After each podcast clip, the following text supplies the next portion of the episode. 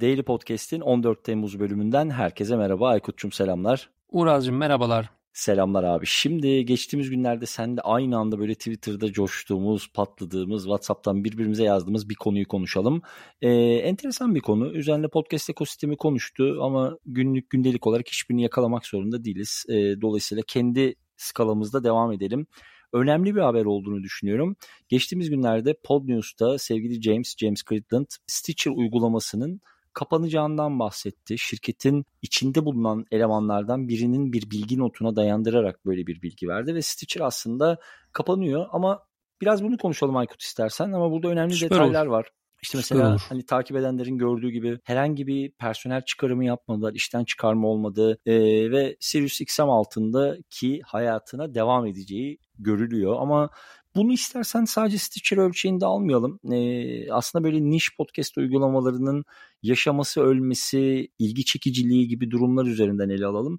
Bir başlayalım. Bakalım yol bizi nereye götürecek 5 dakika boyunca. Süper. Ne dersin Stitcher'ın kapanmasına? Abi, süper abi. Ki aslına bakarsan Pop. senin de çok iyi bildiğin gibi Amerika'nın en kuvvetli uygulamalarından birisi. Ee, Doğru. Top Doğru. sende abiciğim. Ee, yani aslında geçtiğimiz pazar günü e, podcast yayıncılığının 20. yılıydı. Bence tam bunun üzerine konuşulacak örneklerden biri. Çünkü Stitcher'da 2008 yıllarından kalma aslında. E, radyo yayıncılığından gelen bir temeli var. E, hatırlayanlar hatırlar. Belki o linki de paylaşırız. Podnews, e, James e, Cridland bununla ilgili uzunca da bir yazı yazdı. Sen de ben de bunun için uzun uzun aslında tweet serileri attık. Çok eskiye dayanan bir uygulamadan bahsediyoruz. Maalesef Stitcher'ın iyi ve kötü tarafları oldu.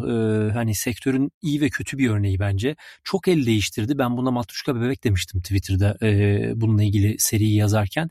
E, çünkü Deezer üzerinden geçti. Doğru, İşte en doğru. son iHeart almıştı ama daha evvel Midroll'unu satın aldı. Midroll'u eve script satın aldı. Üstünden o geldi falan böyle sürekli birbirine yani her satılan firma başkasına satıldı ve komple böyle el değiştirdiler.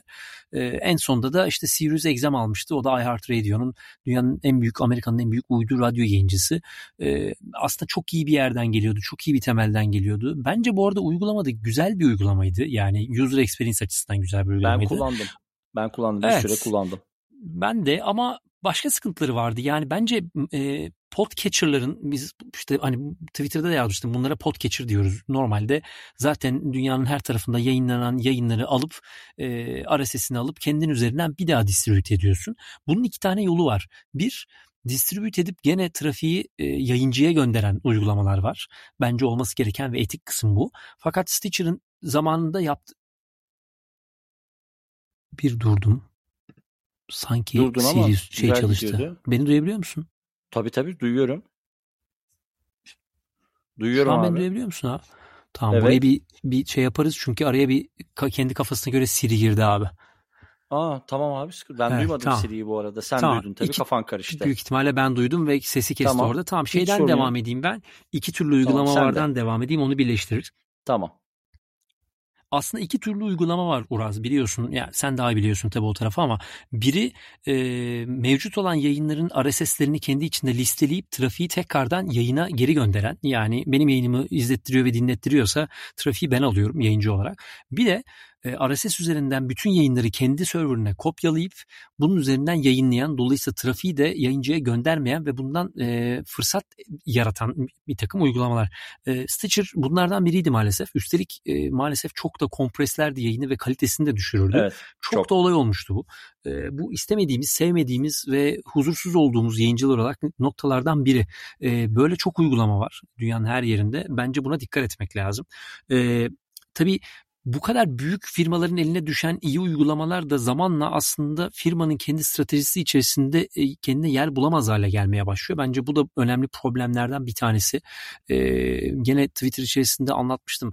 iHeart'ın kendi e, ve Sirius XM'in kendi yeni stratejilerini bahsederken podcastlerde e, kendi uygulamalarını yaptıklarından bahsetmiştim. Tabii, e, tabii. Ya bu da mesela ölümcül şeylerden biri. Çok iyi bir uygulama hayata geçiriyorsun. Biri gelip, gelip seni satın alıyor tabii. ve sonra bütün bilgini tamam ben bundan sonra daha iyisini yapacağım deyip bir kenara atmaya çalışıyor.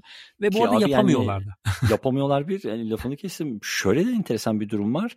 Yani Stitcher bu arada e, yanılmıyorsam 5. veya 6. Amerikan podcast ekosistemindeki büyük podcast uygulaması.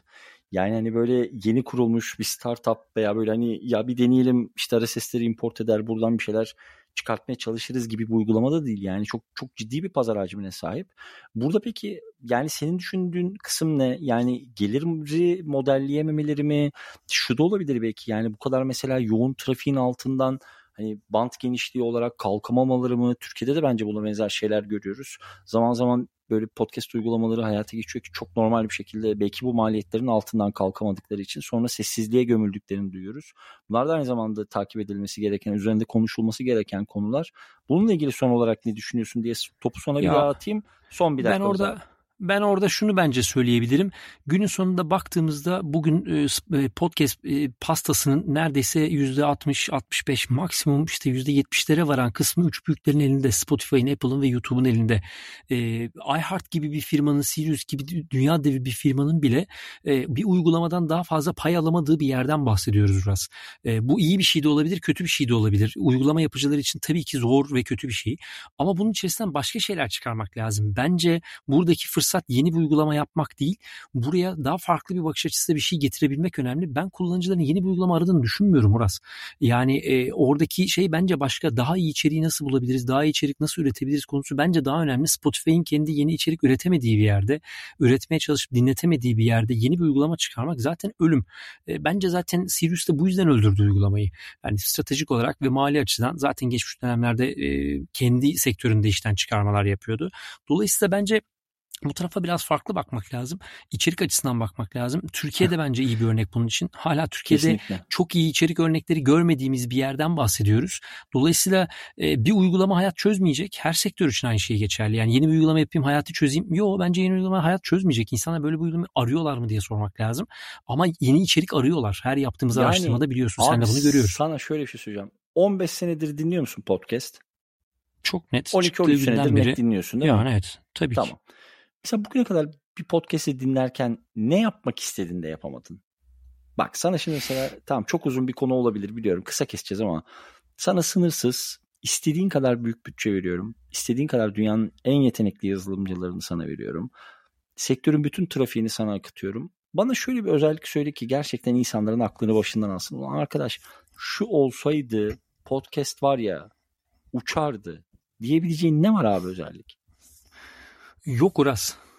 Yani ben daha hala Türkiye'de bir evet yani, yani The Daily yani kalitesinde bir içeriği evet. Evet yani hani ben içerik bakıyorum ve dünyanın en iptidai uygulamasını dinlerim. Yani başladığımdan beri ben Apple ekosisteminde dinliyorum. Bundan da başka uygulama hiçbir zaman aramadım. Arayan olabilir tabii ki ama o çabuk geçiyor. Bütün bu işin sonunda şuna mı bakıyoruz mesela?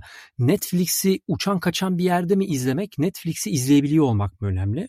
Netflix'in işte sürekli içerik üretip de çöp içerik üretmesi mi önemli yoksa süper içerikler üretmesi mi önemli? Bence içerik daha önemli o tarafta. Yani, yani ben çok anda... eski kafalı bakan boomer, bir adamım. Şöyle güzel bir boomer müziği olsa altta koyardım ama bu kadar oturup da uğraşamayacağım ama şu an dinleyenler altta böyle bir boomer sesi geliyor gibi düşünsünler. Ama yüzde yüz aynı fikirdeyim. Ya abi hep şöyle bir şey oluyor. Sirkeyi sarımsağı hesaplamaktan vallahi çorba içemiyoruz.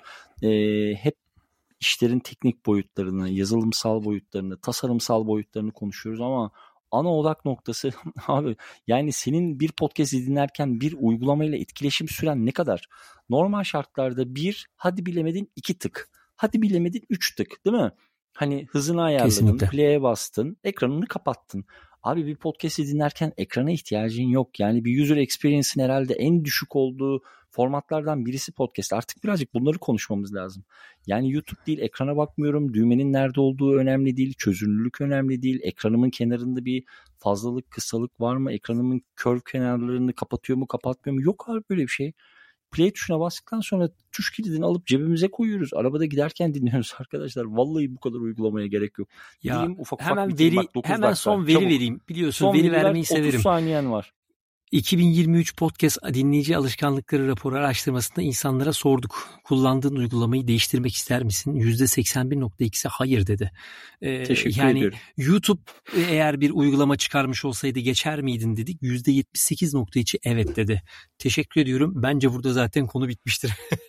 Katılıyorum. Çok teşekkürler. Bu haftayı böylece tamamlamış olduk. Çok teşekkür ediyoruz herkese. Pazartesi günü tekrar birlikte olmak üzere. Görüşmek üzere. Aykut'cum öpüyorum seni. Görüşmek üzere.